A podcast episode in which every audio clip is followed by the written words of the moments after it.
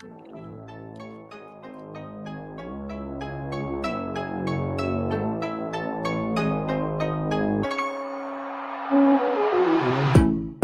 Hello, everybody, and welcome to UGA Sports Rumors versus Facts. I am Blaine Gilmer here with Jed May and Trent Smallwood. Trent back with us after uh, having a week off doing a little basketball coaching of his own. Uh, looks like maybe hey Georgia may be calling you up soon, Trent. I mean, there's there's some uh, some need for some coaching assistance up there with the Bulldogs. Unfortunately, I only got about two more wins than Georgia has, so uh, in SEC play. So they might not be calling me. I hear you. I hear you. Trent, Trent's team gets after it though for sure. But uh, Jed, Trent, and myself are here to talk Georgia football recruiting as the class of 2022 is really, for the most part, the hay's kind of in the barn, guys. But there's these last three or four spots maybe that that could be open, um, and we say maybe because it, everything's fluid right now with the numbers in the portal and things like that. Of course, uh, I said that word portal that triggered everyone on the vent uh, this week. Of course, when Jermaine Burton and JT Daniels decided to enter it, Jermaine Burton has subsequently entered, um, uh, went to Tuscaloosa to join the Alabama Crimson Tide. So we will uh, talk about that, I'm sure, and we'll get into our vault questions and things like that. But first, let's kind of touch on the ending of this class. Uh, there's very few uh, prospects that Georgia is on right now towards the end. Um, and there's some guys even that are committed that has some stories going either way. But before we touch on anybody in particular, uh, Jed, Trent, y'all just kind of take a turn here. Anything, you know, at this point in time in the recruiting cycle that kind of jumps out to you right now? I mean, for me, it's it's what happens at running back because I mean, I I I I'll go ahead and, and, raise my hand on this one. You know, we spoke to source, or I spoke to sources a couple weeks ago saying, you know, Jordan James is still solid. He's exploring his options, all this kind of stuff. Um, and, and then now it, it's looking like more and more like he's not going to end up a part of this class. Obviously, hasn't signed yet.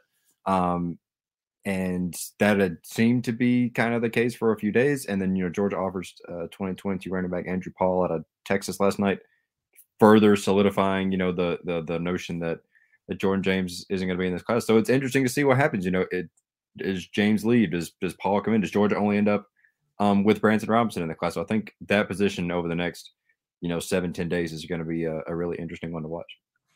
Yeah, I don't I don't think you can just take one running back in this class because you know you have uh you, you, Carroll uh he, he left um then you had your two running backs went to um NFL so you got Kendall Milton, you got Kenny McIntosh, you got Daijun Edwards, which had had rumors around him with hitting the transfer portal. Uh, I guess at the end, end towards the end of the year.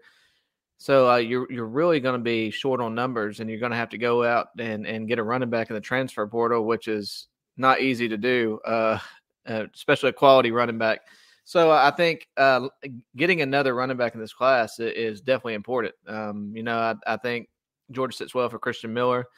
You know, I think they're going to, uh, uh, you know, I think they're going to try to get some guys on campus uh, over, you know, the next week. But I, you know, I, I, I think Georgia likes where they're at, especially in the class. Uh, you know, they they kind of hit on their defense backs. They hit on their, um, at the end, they kind of hit on uh, edge player with Marvin Jones. Um, yeah, I think I think the one need in this class is is that running back spot. And uh, I tried to tell y'all back in September, Jordan James was going to be in this class, but. Uh, yeah, I mean, it's certainly it's certainly looking like he's uh, technically at this point still committed to Georgia. So we'll see uh, what ends up happening. But uh, you know, he took that visit out to Oregon um, to visit. You know, Dan Lanning, of course. There's a natural relationship there. Not not necessarily sure if that's the spot that Jordan James ends up if he does indeed decommit from from Georgia and go elsewhere. But um, it does seem like. Uh, you know, where there's smoke, there's fire, so to speak. And uh, with Andrew Paul, um, being offered uh, by Georgia. You know, and we'll have questions on Paul uh, specifically uh, here in a little bit. But with him being offered by Georgia, it does at least uh, you know tend to lend itself to you thinking, okay, there's there's contingency plans being made. There there's differences uh, going on here. Of course, there were some official visitors this weekend, uh, Shemar Stewart, and then also EJ Lightsey out of Fitzgerald, a linebacker. Of course, uh, Stewart is a edge defender out of the Miami area down there. And you know, guys, uh, people people want to infer a lot of things about uh, Sh- uh, Shemar Stewart and and uh, you know him being in on campus this late and things like that. But I believe that this recruitment of Shemar Stewart was one that Georgia kind of hit its peak in more towards the middle of this recruitment and not at the end of it.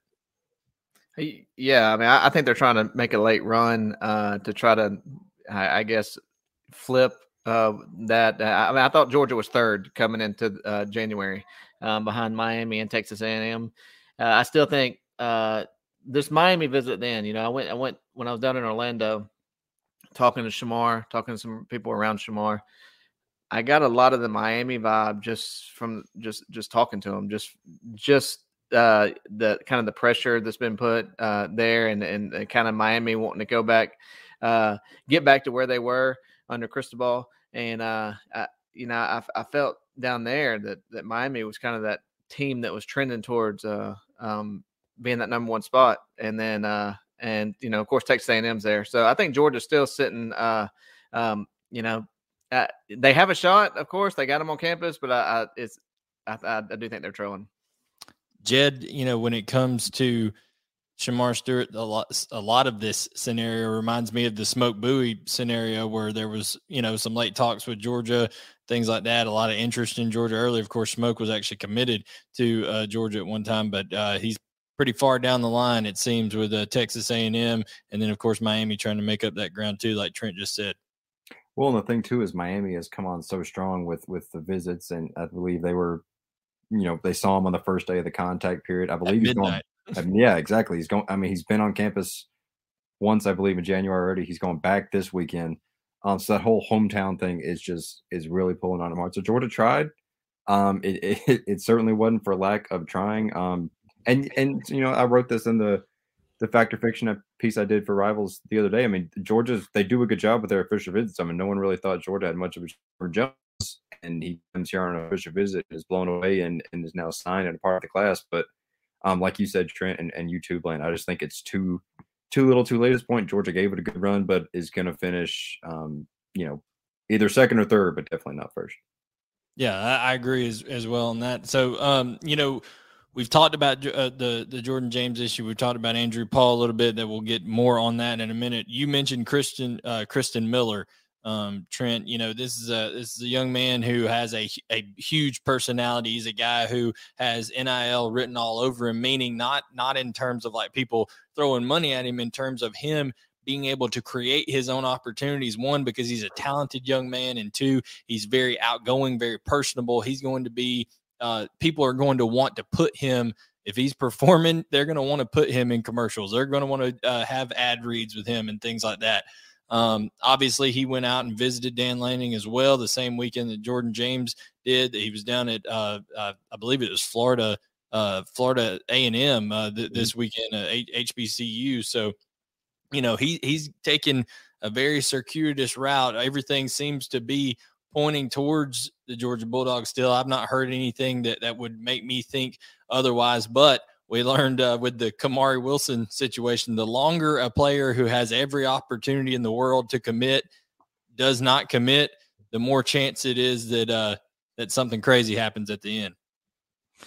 Yeah, I, you know, I, I like Christian Miller just because of relationships here. I mean, I, I, know there's a lot involved. Um, he wanted to postpone uh, until February signing day, but you, you kind of see the relationship. You, you went to the All American game and he coached Marvin uh, uh, James Jr. and and uh, Marvin, yeah, Marvin Jones, Mar- Mar- Marvin Jones, Mykel Williams, Michael Williams. Uh, he coached those boys, and then you know he's got the relationship with Oscar Delp's family. Uh, you know, you, you see Oscar Delp's mom all the time on Twitter saying, "Chris, you better not go nowhere."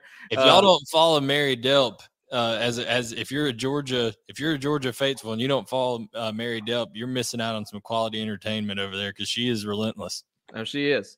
Uh, it kind of reminds me of uh, Jake Fromm's mom back in the you know before just kind of uh, heading up the recruitments. But um, you know, I, I, just I just like Christian uh, from a relationship standpoint. You know, he's good friends with Mykel. Uh, he, he's worked with uh, a bunch of these Georgia commits over the years, and uh, and you know, I in, there's never any I guess um, package deals as you say, but I just think there's way too many relationship ties, along with his relationship with Georgia and the and the coaching staff, uh, to keep him away from Georgia. Yeah, and Jed, he's got a couple of teammates either already committed or uh, in this class or already signed with Georgia as well, uh, Cedar Grove teammates. Yeah, I was just gonna say Trent went through all those relationships, and that doesn't even begin to to count the you know CJ Madden in the 22 class, Kayin Lee in the 23 class, both of his teammates at Cedar Grove, and they've both been committed.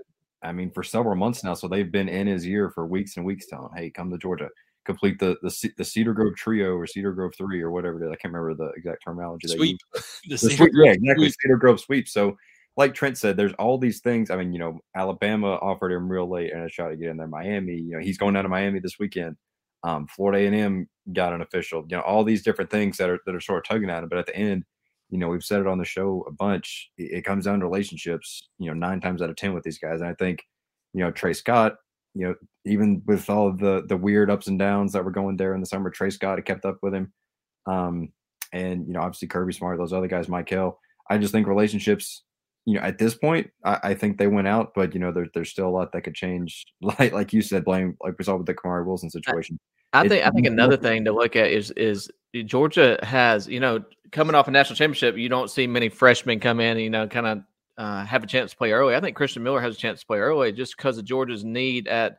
I think he could slide out and play five tech. Um, and I think Georgia's got a need to, at that position. Of course, he could. I think he's going to play uh, a lot of three tech uh, defense tackle, but I, I, do think he has versatility to slide up and play that five tech. And uh, with with Georgia only really returning the uh, Tremel uh, you know, Zion Logue. You got Zion Logue, but Logue's played a lot in the middle uh, yeah. at, throughout the year. So uh, you have a need right there at that uh, Travon Walker spot from last year, and I think Christian Miller, uh, how explosive he is, and I, I think he could come in and, and, play early right there. He could, and and but I I think too when I look at him, I almost see a little bit more of uh Devonte Wyatt to me. Like he he looks the way that he we we, we all went a bunch of us went to the Buford game uh, that that he that he played in, and just the explosivity that he had getting through the line of scrimmage right there, playing uh, whether whether at that point he was a he was a, a shade, strong shade, or a, or a three technique he would move out and man uh, just hurt some guards across from him and that's a good offensive line over there at Buford uh, so he was able to to do do some good things and you're right I think uh, one big thing that is important to Christian Miller right? He's a winner right? Cedar mm-hmm. Grove he's used to he's used to being being in the running uh, year in and year out for a state title. Um, so I'm sure Georgia's uh, winning the national championship has an impact there. And then of course when you talk about um, when you talk about Christen Miller, you also you know have to factor in Ryan Day and Ohio State. They're a factor in this, but they use their in-home visit early on. Kirby Smart still yet to use his home visit. I'm sure he's going to do it here here soon. Uh, so once that happens, you got to feel that's more momentum for Georgia. So that's Christian uh, Miller on on that piece. Now, um, I spoke. We we were kind of as we got into all this, we were talking about official visits and Shemar Stewart. We'll talk about EJ uh, Lightsey here for just a minute. He took his official visit. Um, you know, did the whole gamut of the deal, right? Got to got to uh, be there with the with the coaching staff.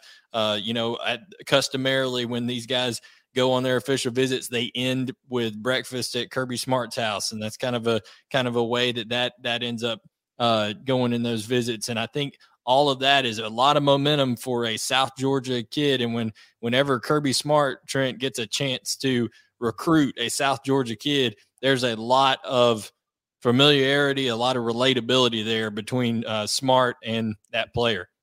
Yeah, and and then uh, you know he, he, he did have that breakfast at Kirby's, uh, but I I know uh, it's probably an offer that he's been wanting. Uh, um, I, have never talked to the kid, uh, but but it's probably you know a lot of South Georgia kids have those relationships with a lot of the coaching staff, Dell McGee and uh, and Kirby Smart and those guys, and um, they kind of it, that's an offer that they they always want Georgia offer whether or not they end up going to Georgia or not this offer they always want and and you know Georgia uh, you know trying to you know fill a need where uh, at the inside linebacker spot where they missed out on signing day um, I think he would fill in nicely. He's a little undersized but I had a chance just to watch a little film on him other night, and uh, and it, Joker's got a motor. He's fast. Uh, uh, like I said, he's a little undersized, but I, I, think it's something to work with, and I think he could be a you know like a special teams player come in and uh, you know eventually move into a to a um, you know a spot. But he, he, he's definitely got the speed. He's definitely got the intangibles. He's just a little uh just a little undersized at this point. Yeah, I mean it's interesting. Uh, talked to his high school uh, head coach uh, Tucker Pruitt down there at Fitzgerald, and Tucker Pruitt told told me that you know, he was actually bigger a, a as a freshman wow. and, and, sophomore, a defensive end. He was a true defensive end, and they said they said he he trimmed down, kind of slimmed down. He measured for them when they did their official measurements. He was at six two two eleven uh, oh, coming in. So I mean, he was he was six two two eleven. Uh, I've seen him at other places measure six one two oh five. So I mean, it you know he definitely would probably want to get up around that two twenty five 230 ish mark that Georgia likes uh, inside linebackers, especially with a little height to play at. But Jed, you would have to think, uh, you know, he's, he he still is planning on taking that visit to South Carolina this weekend, but you would have to think um, Georgia having an official visit with an inside linebacker after the crop of inside linebackers that they have just moved on to the NFL and the history that Glenn Schumann has, you would think that Glenn Schumann being down there multiple times in the last couple of weeks to visit him and offer him and and communicate with him would carry a lot of weight. Yeah, I mean, if you're a guy that's looking to develop and go, you know, three or four years ago to the NFL, what more would you want than than, than to play for Glenn Schumann? I mean, Channing Tindall is going to be an NFL player. Quay Walker is going to be an NFL player. Nakobe Dean was, you know, the best linebacker in college football this year is going to be a first round NFL draft pick. I mean, there's so many guys that have been on put Tae Crowder in the league.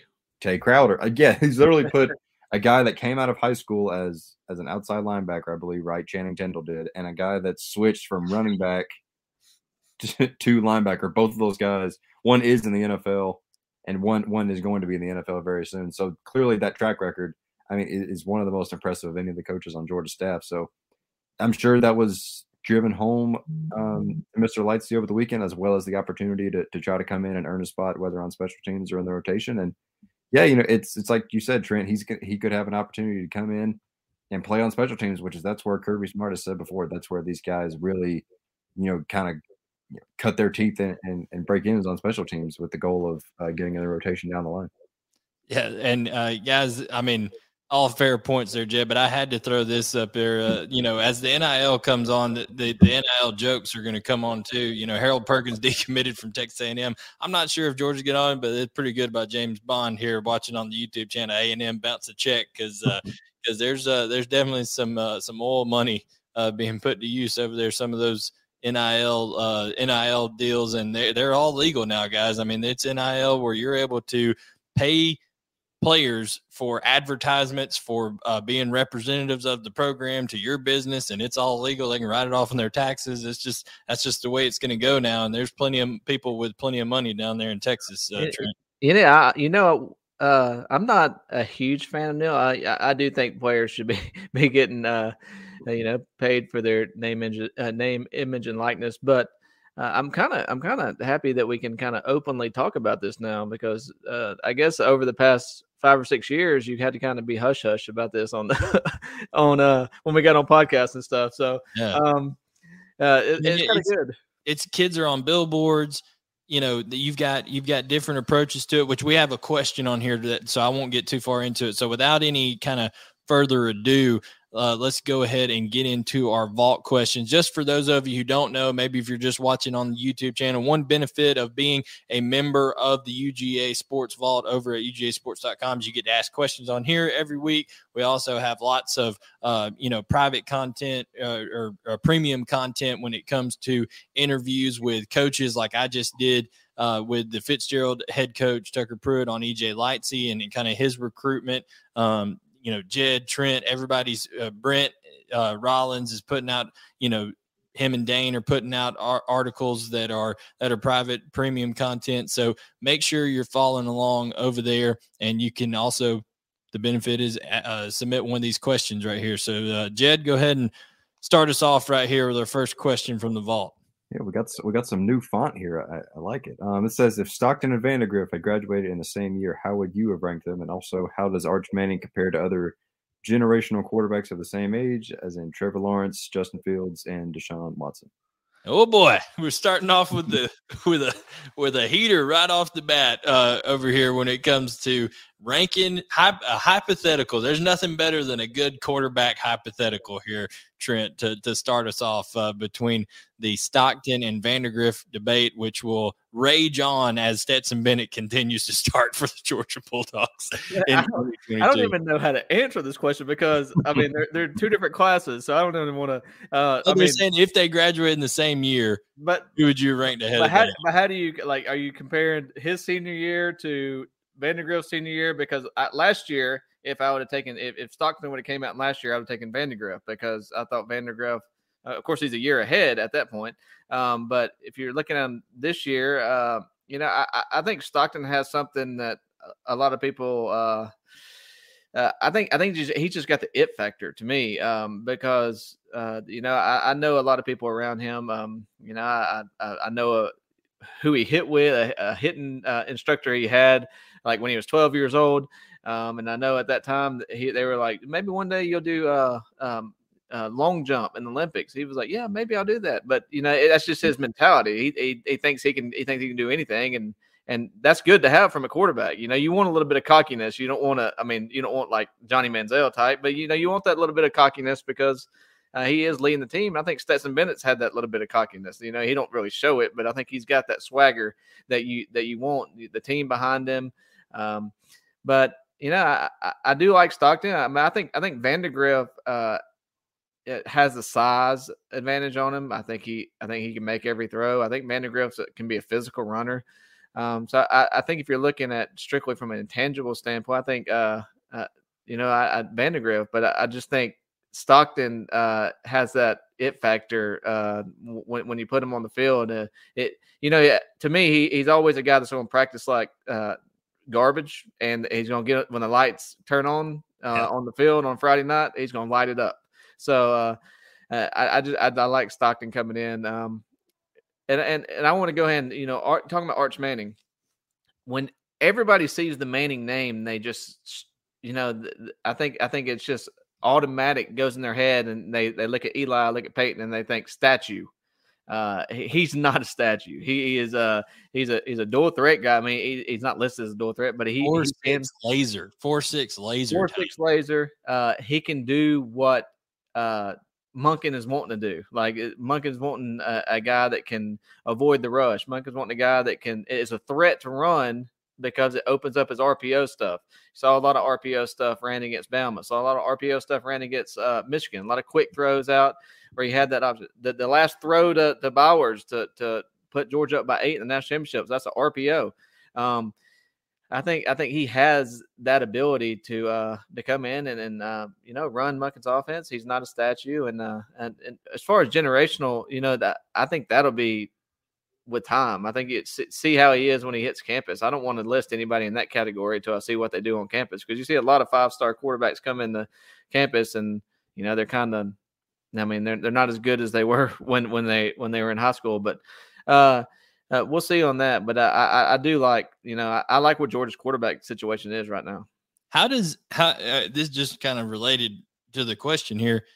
They listed Lawrence, Fields, and Watson. To me, it, that's a game of which one of these things is not like the other. I don't think Justin Fields belongs in that conversation with with Trevor Lawrence and, and Deshaun Watson. I, you talk about what they maybe from the from the hype that they had around them, from what they actually did, I, I think I think uh, Trevor Lawrence and Deshaun Watson are like head and shoulders above where where he where he was in, in that conversation. It, but uh, that's just that's neither here nor there. That's just me pointing out in that. But I, when you compare Arch Manning, I mean, when you project out ahead, one thing that is tough to to to compare, and this is can be said for Gunner and Brock as well. He does not play against heavy, really good competition down there in New Orleans. Now they schedule some really good teams. Uh, there's that team out of Tampa that they scheduled that that uh, when Kirby went out and watched Arch play this year in New Orleans, where he had the 68 or 70 yard touchdown run on Power Read that they installed two days before the game.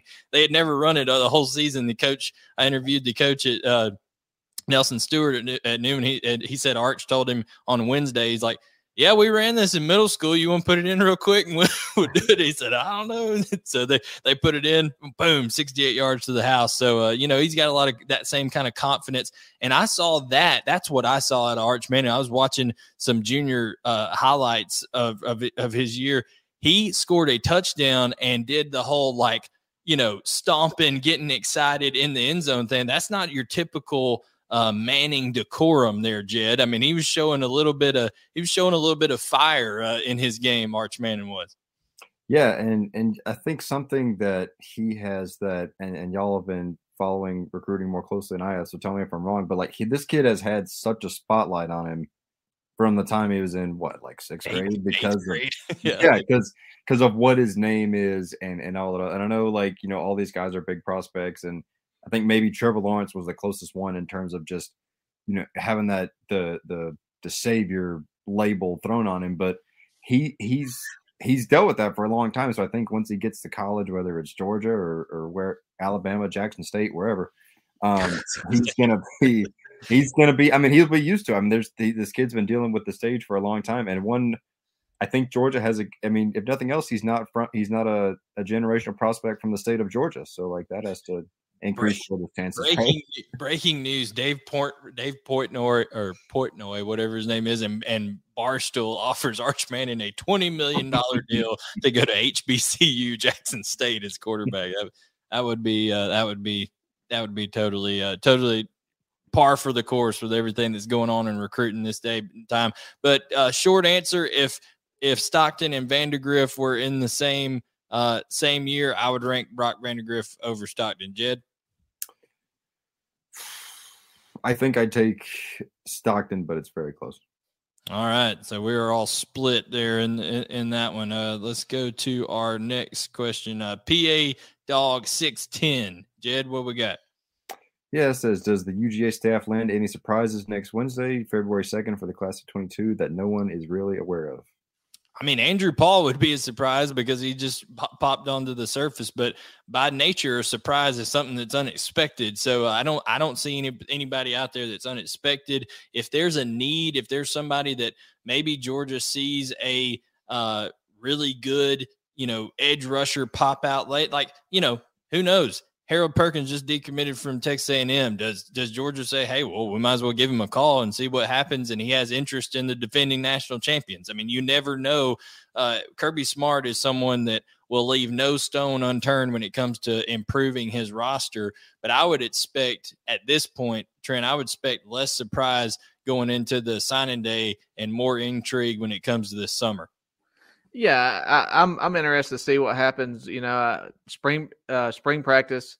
Uh, I'm more interested to see what happens after spring practice because I think you'll see some movement in the transfer portal once again. Um, and and and I, and I, think Georgia will have a better understanding of, of their team uh, after spring practice and and kind of you know Georgia was kind of late to the to the game with, with the transfer portal because of them playing the national championship. And I know Alabama went out and landed you know three players, but uh, you know, Elias Ricks was going to Alabama no matter what once he got the green light. Uh, a couple of those players were, you know, going to Alabama if they got the green light. So I think that was the uh, ha- how they blamed the three guys in the portal. But uh, I think Georgia's being patient, similar to what they did last year. They waited till summer before, or you know, late spring before they uh, landed Derion Kendrick, um, and they they waited. Uh, you know, they're going to go through spring practice kind of evaluate their team, see see who made jumps uh, with this freshman class, and see what needs they have. You know, with, with with Georgia having some of those guys return, you know, Christopher Smith returning is uh, and Tykee Smith returning is big. You know, for their secondary. Uh, so uh, you know that it's hard to land a transfer portal safety when you have guys coming in like that. Uh, and and I'm not sure there's as much of a need uh, there uh, than there would be. But I, I, think they they could have a need uh, to bring in another you know edge guy, and depending on what happens this class, they might need a running back. So it'd be something to watch. Yeah, and I'm just going to kind of let Andrew Paul's uh, highlights here. Uh, the, you know, running back out of Texas uh, from Episcopal High School down there that uh, that you know got an offer here late, uh, so that could obviously be be one of the surprises that goes in there. But kind of as we're just letting people get a look at him and and uh, you know let those highlights run, Jed. I mean, you know, it, I guess you got to kind of, like Trent said, you got to think, you know, big picture here. And these this coaching staff, what they know, they've already had some conversations with guys, right? And and whether it's a whether who knows whether it's a Carson Beck that is at every bit right now intending to to stay, compete, see how things go, you know, maybe throughout spring. But who knows? Things go throughout the spring. You may have one or two say, you know what, we gave it a shot. Let's move on. Then Georgia may be in the market for more, uh, you know, quarterbacks this summer. Who knows how how things how things go? But right now, it's a supply and demand type deal, and I think Georgia has pretty evenly dispersed this 2022 class, where they're not in a super need uh, for anything except maybe here at the running back position uh, this late in the 2022 class uh, cycle. Yeah, and I, and I traded some messages with um you know a, a, guy that coaches Andrew Paul today, and he basically said like yeah he was he was a good guy, good running back, and then he he basically got a little more patient as the season went on instead of just slamming into the line. He let the plays develop, and then he became unstoppable. Like he, the numbers he gave me were 1,100 yards, over 1,100 yards, and I think 15 or 16 touchdowns um, in three playoff games. And I, I had to double check. I was like, wow. those are those are those season numbers or um? So I mean, it was yeah, he was upwards of over the 2,200 yard mark yeah, for the season. I mean, that's just I don't care. Like, I mean, I don't care who your competition is. I mean, that, those are just just stupid numbers. So, um, I think the big question is, will Georgia be able to get him on campus? I mean, it looks like, from what I can tell, he he has two official visits left. I think. Um, so theoretically, he could take one to Georgia this weekend. He could take an unofficial. Um, and I guess that's the big question: is a, will Georgia get him on campus? And B, if they do, you know, will they will they be able to to surge the top? He took an official to Clemson to my Clemson to Michigan, excuse me, the past couple weekends. Um, so we'll see. But yeah, Trent, I think you hit it right on the head. Basically, Georgia's going to go through these 15 practices or whatever in the spring, see some of those guys that are maybe that are thrust into bigger roles, like you know y'all talked about earlier, the Zion Logues and the Tramel Walthours, guys like that. Really get evaluate more what they have and those guys and the guys behind them, and then see, okay, do we need to get a guy in the middle? Do we need to get another receiver, a running back if you don't get two in this class, whatever? Um, so the movement is really going to be, I think, you know, May, June, July once we get into the summer and after spring practice. And these early early enrollees, you know, uh, Mykel yeah. Williams is a guy that could come in and, and, and fill a need at that uh, five tech with with uh, Walthour, but you know, it, it just depends on are, are, they are does Kirby and and and and Muschamp and company think they're ready for this stage? Um, if he does, you won't see uh, uh, much movement at that, and unless somebody just comes out, this is a can't miss prospect, you know, like but but uh, or can't miss from from uh, in the in the portal, but. I think they're going to evaluate and uh, and see what they need. Who's going to start uh, across from Keeley? You know, just just look at their options and and um, and and and move on and and, and see if they need to fill any uh, voids they have on their team. Kirby's always looking to upgrade his roster, uh, and, and uh, the reason why I say spring practice is I think Alabama's brought in like eight or nine Rivals 100 receivers over the past two classes, and and now you you bring in a transfer. Who's that going to take off a- mm-hmm. after spring practice? So you're going to see movement in the transfer portal, uh, just due to what's already happened in the transfer portal. Um, so you're going to see movement after spring practice. It's just you know, is there is there a need that George needs to fill right there? Yeah. Uh, so when we when we talk about uh, when we talk about Dar- uh, well, I was going to say Darius Smith. When we talk about the the kind of who's left in this class, right? But kind of before we hit some more questions and other topics, I do want to just kind of put a bow on the end of this class. You got uh, Darius Smith and Dylan Bell both committed that you know have affirmed their uh, commitments and are, should be signing in February. Jordan James still committed right now, Jordan Bryant James, but it seems that that uh, he could be heading out elsewhere. I know we're not putting in uh, you know future casts for everybody and stuff like that on here, but safe to say we all feel pretty confident still that that Christen Miller ends up in the class. I think uh, Shemar uh, Stewart goes elsewhere. Um, we're talking about Andrew Paul. We're kind of in wait and see mode right now. Does Dell McGee get out there again? Uh, does he get back out? Um, does he get out to Athens? Wait and see on that. And I think we're uh, Georgia's in good shape with EJ Lightsey. Yeah, I, I agree there. Um, I, and I don't. I don't anticipate any surprises coming along. I, honestly, there's just not many top rated prospects out there to have your uh your surprises because a lot of them are signed. So uh, a lot of your uh uncommitted guys, you, you haven't seen them visit in Georgia necessarily. Um, so like Jacoby Matthews and those guys. So I don't anticipate any surprises. I guess I guess the surprise would be you know an, an additional running back, uh, whoever that might be, if, Jordan Brat James uh, likes to go elsewhere. But uh, I don't anticipate any big name guys. Gotcha. So now this this is going to be more on the the transfer portal, and some of this stuff uh, is a little bit uh, kind of unrelated to the 2022 class. So I wanted to wrap that up before we move on to these next segments here. But and we've kind of already touched on this a little bit in our last talk, so we can be a little bit more brief on this. But Jed, what's uh, real realistic UGA fan 11 got for us? Yeah, he wants to know, uh, or he or she wants to know the two position groups that we will see the most departures from come the summertime. Yeah, uh, when it comes when it comes to it, I mean that people people like to malign the the Georgia receiver class, you know, receiver core, receiving core, like you said, uh, Trent. But you know, if if Georgia does elect to bring one guy in that maybe pops after spring, you could see that could be a domino effect where you go one one top profile guy in, a couple more mid tier guys move out because they know that they're that's just one more guy in front of them on the on the depth chart.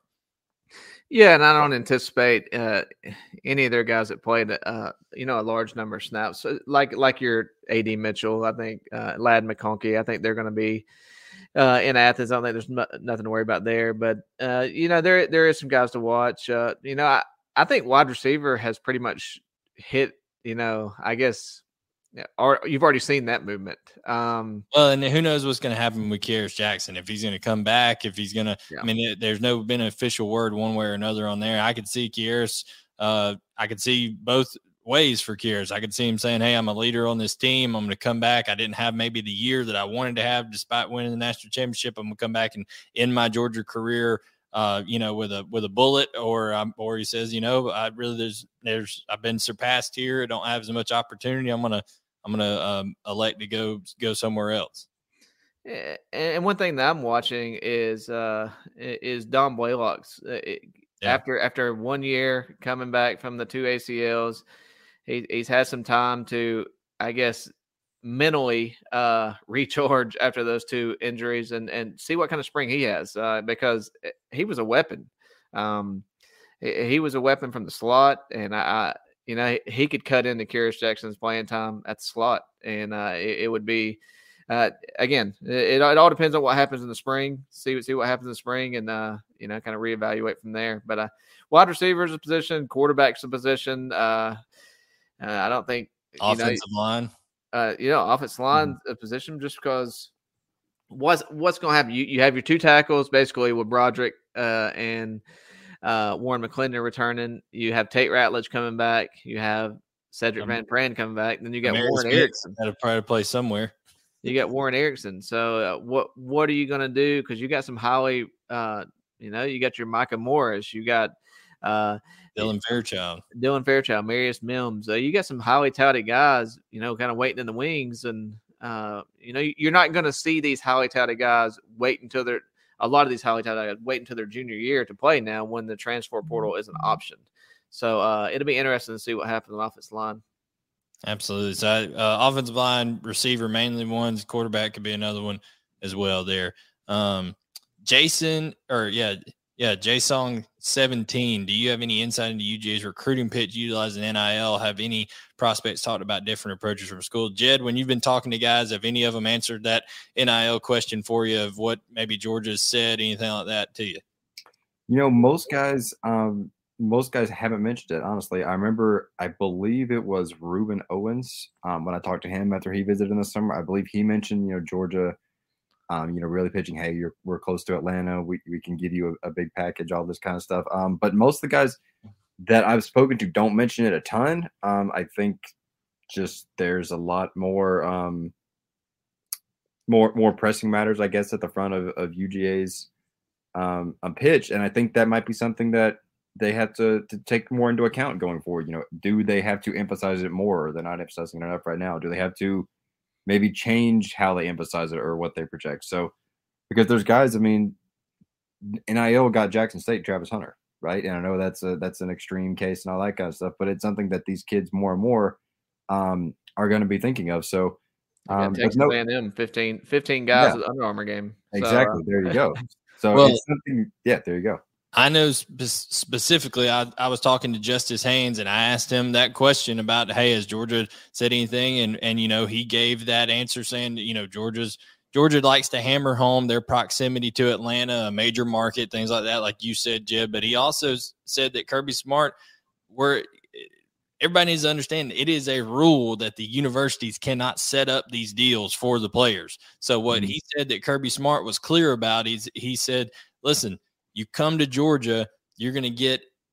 He said we had college game day five times uh, this this year. That's what Kirby told him. He said at Georgia they had college game day five times uh, this year. So when that happens and you perform, there's a lot of eyeballs on you, and people come to you. He said he said that Georgia has uh, close to 20 guys signed with Zaxby's right now, doing local, local, regional, maybe even some national deals. Uh, you know, and he said that's a monthly check that they're that they're getting in from Zaxby's to do these radio spots and and and you know posters, TV ads, that kind of stuff. Uh, so they are mentioning, you know, they can't say, "Hey, here's what we'll get for you," because that's against the rules. But what they can say is, this is what our guys are getting. You know, look, go go around, look at uh, attorney billboards around around, and you see Jordan Davis plastered on all of them. You know, the more uh, you know, a high tide raises all boats, right? So Georgia winning, more opportunity to get NIL,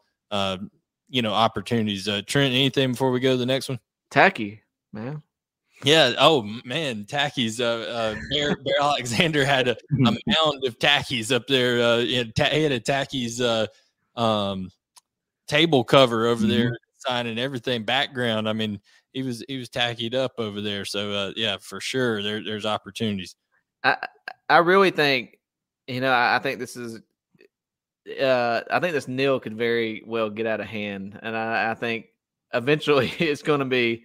I, I, think you better take advantage of it now because I think it's eventually going to be regulated somewhat. Uh, but just just because it, it's going to turn into a, you know a crap show basically with the transfer portal attached to it. Uh, it it's gonna it's, it'll be interesting to see what happens over the next you know two or three years w- with the direction this goes. Yeah, no, for, for sure.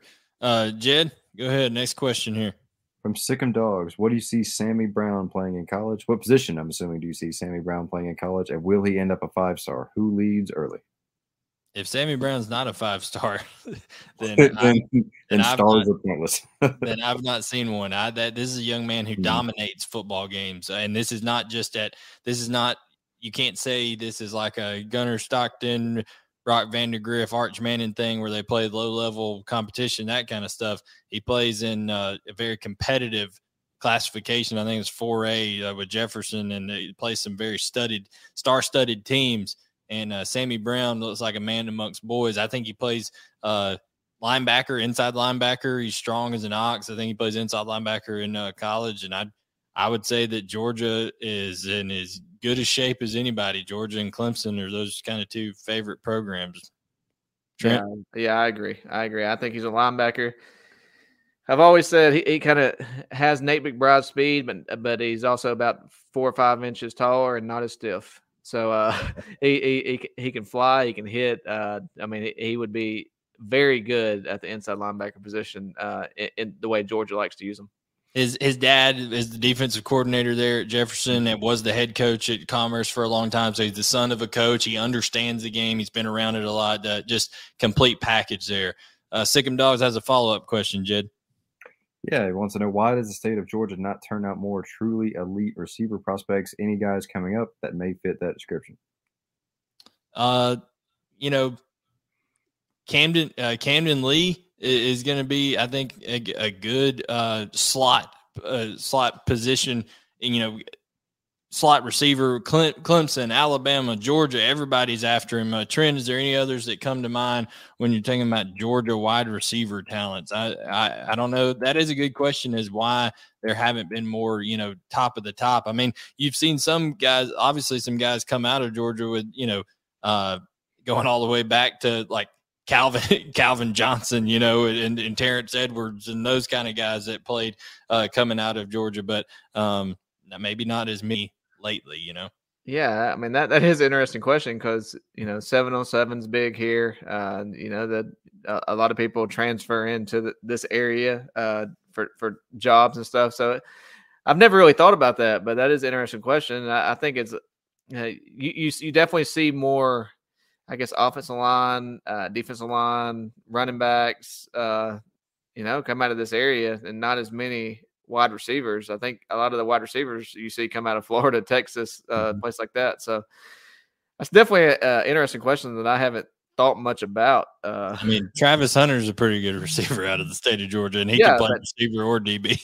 yeah, he, he's definitely good. Uh, but what are you? You know, I guess I guess I'm looking at those six three, six four guys that uh, have a motor. You don't really see many of those. I mean, you had Jadon Haselwood a few years ago. Mm-hmm. You just don't yeah. see you don't see many of those. Uh, you know, I guess top rated guys come out. Yeah, it, it's it's for sure. But I don't say. I mean, don't y'all think? Uh, am I am I wrong in in um kind of projecting what Camden Lee could be? Uh, you know, he's at Westlake right now. I just feel like every time I go and see him play, whether it's seven on seven or see him play, uh, you know, in in a, in a high school game, I feel like he's always whether it was um back when he was at uh man, what was the school that he was at uh, before he went to uh, Westlake? He was over there where Emory Floyd played.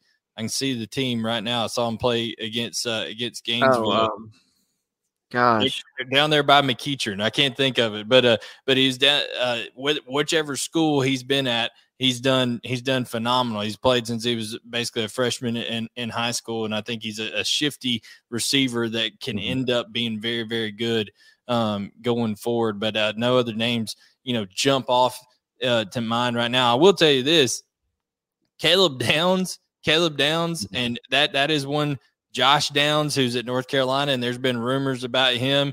You know, he put up 1,300 yards receiving for North Carolina this year. He was out of North Gwinnett High School. He's a uh, Hillgrove. Thank you, Jay Nelson. I'm, I'm thinking of I'm thinking of Hillgrove. It finally came to me. That's where uh, Camden Lee was before uh, or Caden Lee, not Camden Lee. Caden Lee came before uh, he went to, to Westlake. He was at Hillgrove. But when you talk about Josh Downs, I was an elite uh, receiver that that ends up going to North Carolina. Who knows? Does he enter the transfer portal?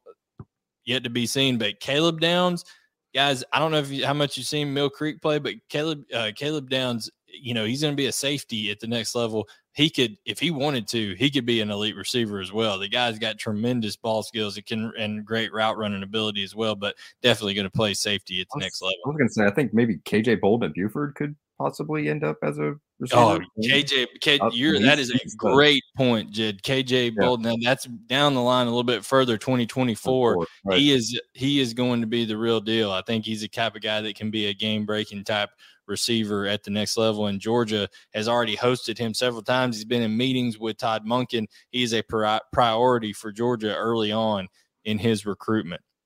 Yeah. Uh, Who is the? Uh, I'm trying to think of the kid down. Uh, I'm trying to look.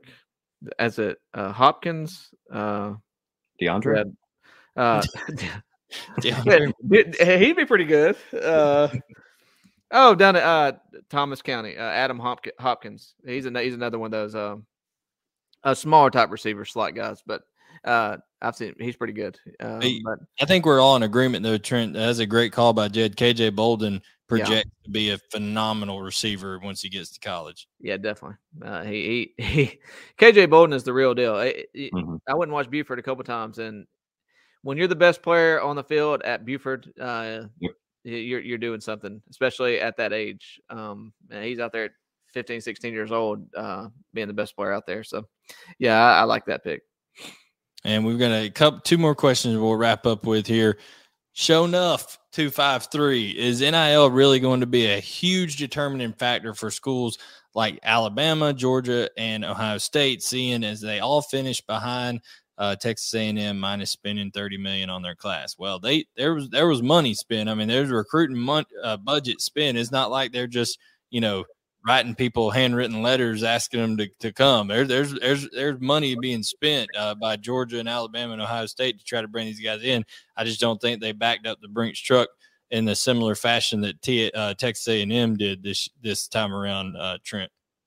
Yeah, yeah, I agree. Um, I think I, I think you're going to see money spent, but I, I also think you're going to see, um, I guess, NFL draft picks come out, and I think that's going to be another important thing. Uh, watching this draft, seeing a bunch of Georgia, Alabama guys go day one and day two. Um, you know, there there is uh, nil, and there there there there is that money coming in, but you're going to make a whole lot more money if you get drafted in the first, you know, first round or second round. So, uh, yeah, I, I, I think I think you'll see Georgia and Alabama kind of yeah, you know, start working nil a little bit more, but at the same time, as long as they're pounding out draft picks, uh, I think that's going to be uh, an additional incentive to to come play for the university. You know, playoffs and and and uh, you know uh, all the recognition that that those those teams are getting. Uh, you know, you mentioned game day, uh, playoffs, uh, national championship. You know, you, you, they have a lot of recognition that's going to uh, get them seen and and and get. And, but I don't I don't know about. The recruiting standpoint, I think Georgia and Alabama will have to adapt there because Texas A&M went all out.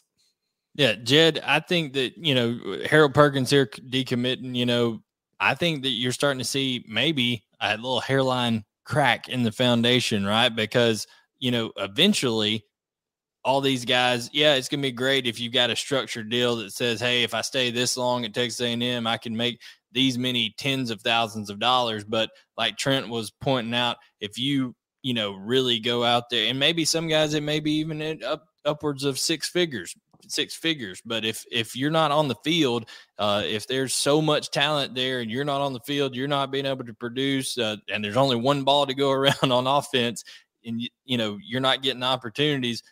Some of these guys will will let even if it's structured into a quote unquote contract that they've had to sign, whatever, they'll leave some of that money on the table and go somewhere a la Jermaine Burton uh, to go get the numbers they want to, you know, try to try to uh, live out their NFL dreams. Yeah, and I think you know when you look at okay, this year Texas A&M spent what thirty million, whatever. Like that's not going to be.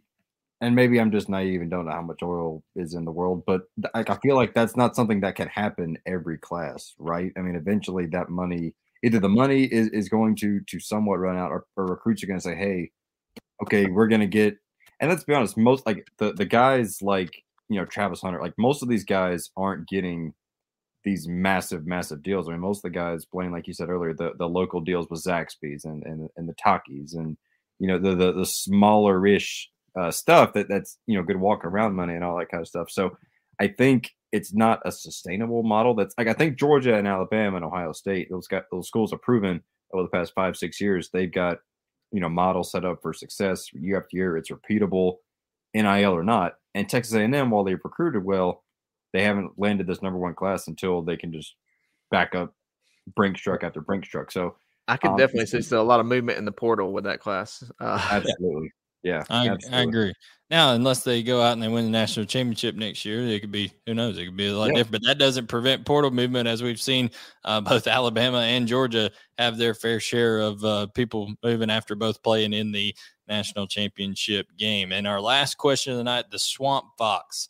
How close was Luther Burden to signing with Georgia? Well, uh, all I can tell you is this: is that I know, based on as good as sources as as I've got that Luther Burden was in contact with Georgia as close as an hour and a half to two hours before he went into the YMCA there or boys club, whatever, wherever he signed at over there in the in East St. Louis. And Georgia thought that his family had, you know, the gear, everything ready to go.